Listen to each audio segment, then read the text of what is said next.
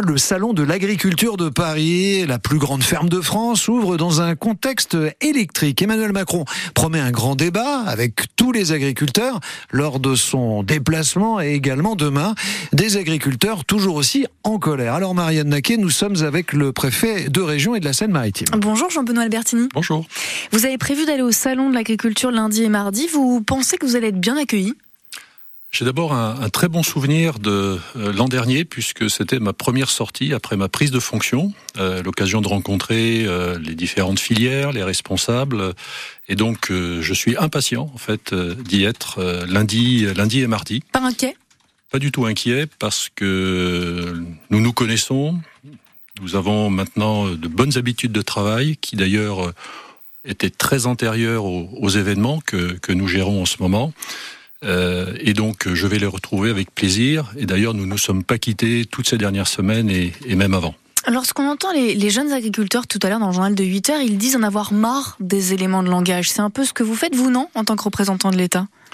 Nous sommes sur des chantiers très concrets. Euh, nous avons identifié euh, plus de 130 mesures qui sont des mesures qui répondent aux attentes des organisations représentatives. Elles les ont elles-mêmes construites nous sommes euh, nous-mêmes euh, désireux de pouvoir avancer vite sur euh, ces chantiers, notamment sur ceux qui peuvent être traités en local.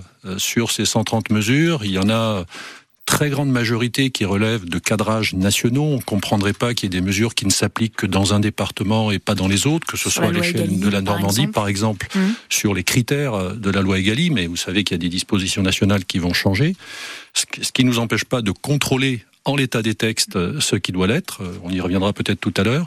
Mais nous avons un certain nombre de chantiers, euh, à la fois départementaux et interdépartementaux, sur lesquels nous travaillons. Hier encore, nous étions avec les représentants de la profession agricole pour faire avancer avec des décisions qui sont déjà prises. Oui, parce que le gouvernement a demandé à tous les préfets de multiplier hein, depuis fin janvier les rendez-vous avec les syndicats. Quelles demandes donc vous ont été, vous ont été faites et quelles réponses? Alors, je ne vais peut-être pas énumérer les 130 demandes, effectivement, mais elles sont, elles sont connues. Les, les professions, les professionnels les ont évidemment en tête.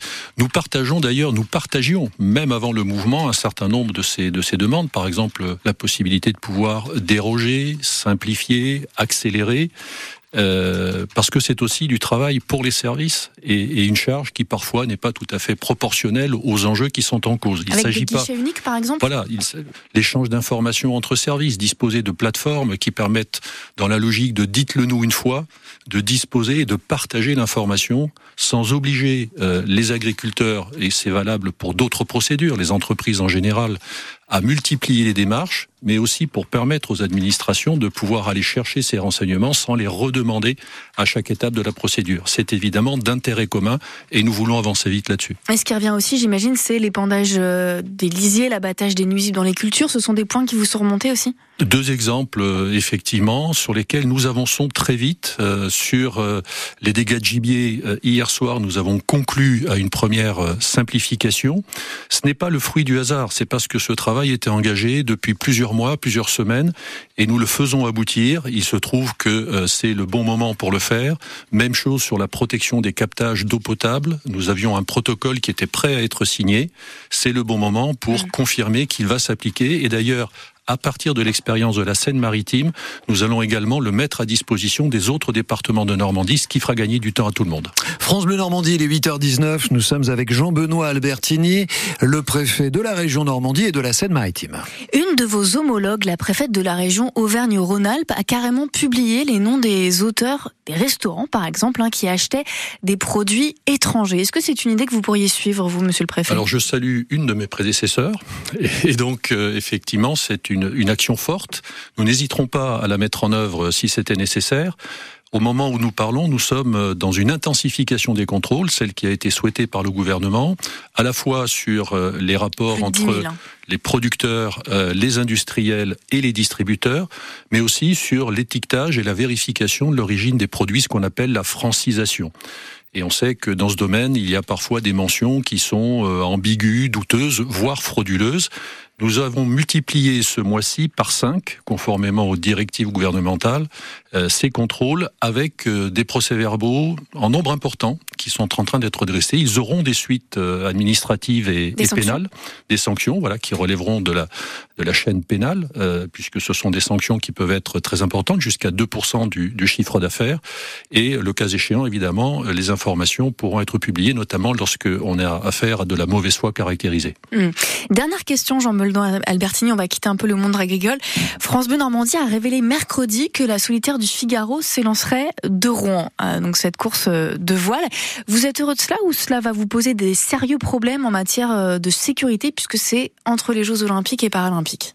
Alors c'est d'abord un, bel événement, un, à nouveau un bel, événement sur euh, euh, la Seine et sur la ville de Rouen. Donc nous serons évidemment au rendez-vous, mais il n'a échappé à personne que c'est juste après les Jeux Olympiques, au moment, à deux jours près, où se lancera la flamme paralympique ici à Rouen. Et donc nous serons attentifs évidemment aux, conditions de sécurité pour que la fête soit, sereine. Même si l'événement est de moindre ampleur que, que l'Armada, hein, qui a été une belle réussite, il faudra que nous soyons ensemble vigilants et je rencontrerai euh, les organisateurs avec les services de la ville et de la métropole dans les prochains jours pour fixer précisément les conditions dans lesquelles euh, cette fête sera au rendez-vous. Merci beaucoup Jean-Benoît Albertini, euh, préfet de région et préfet de la Seine-Maritime d'avoir été euh, avec nous ce matin. Bonne journée à vous. Et pour ceux qui s'interrogent, c'est de Fabienne Bussiot dont nous parlions qui avait occupé ce poste ici à mm. Rouen et puis un peu de temps avant, quelques années avant, elle avait été en poste à, à Évreux également.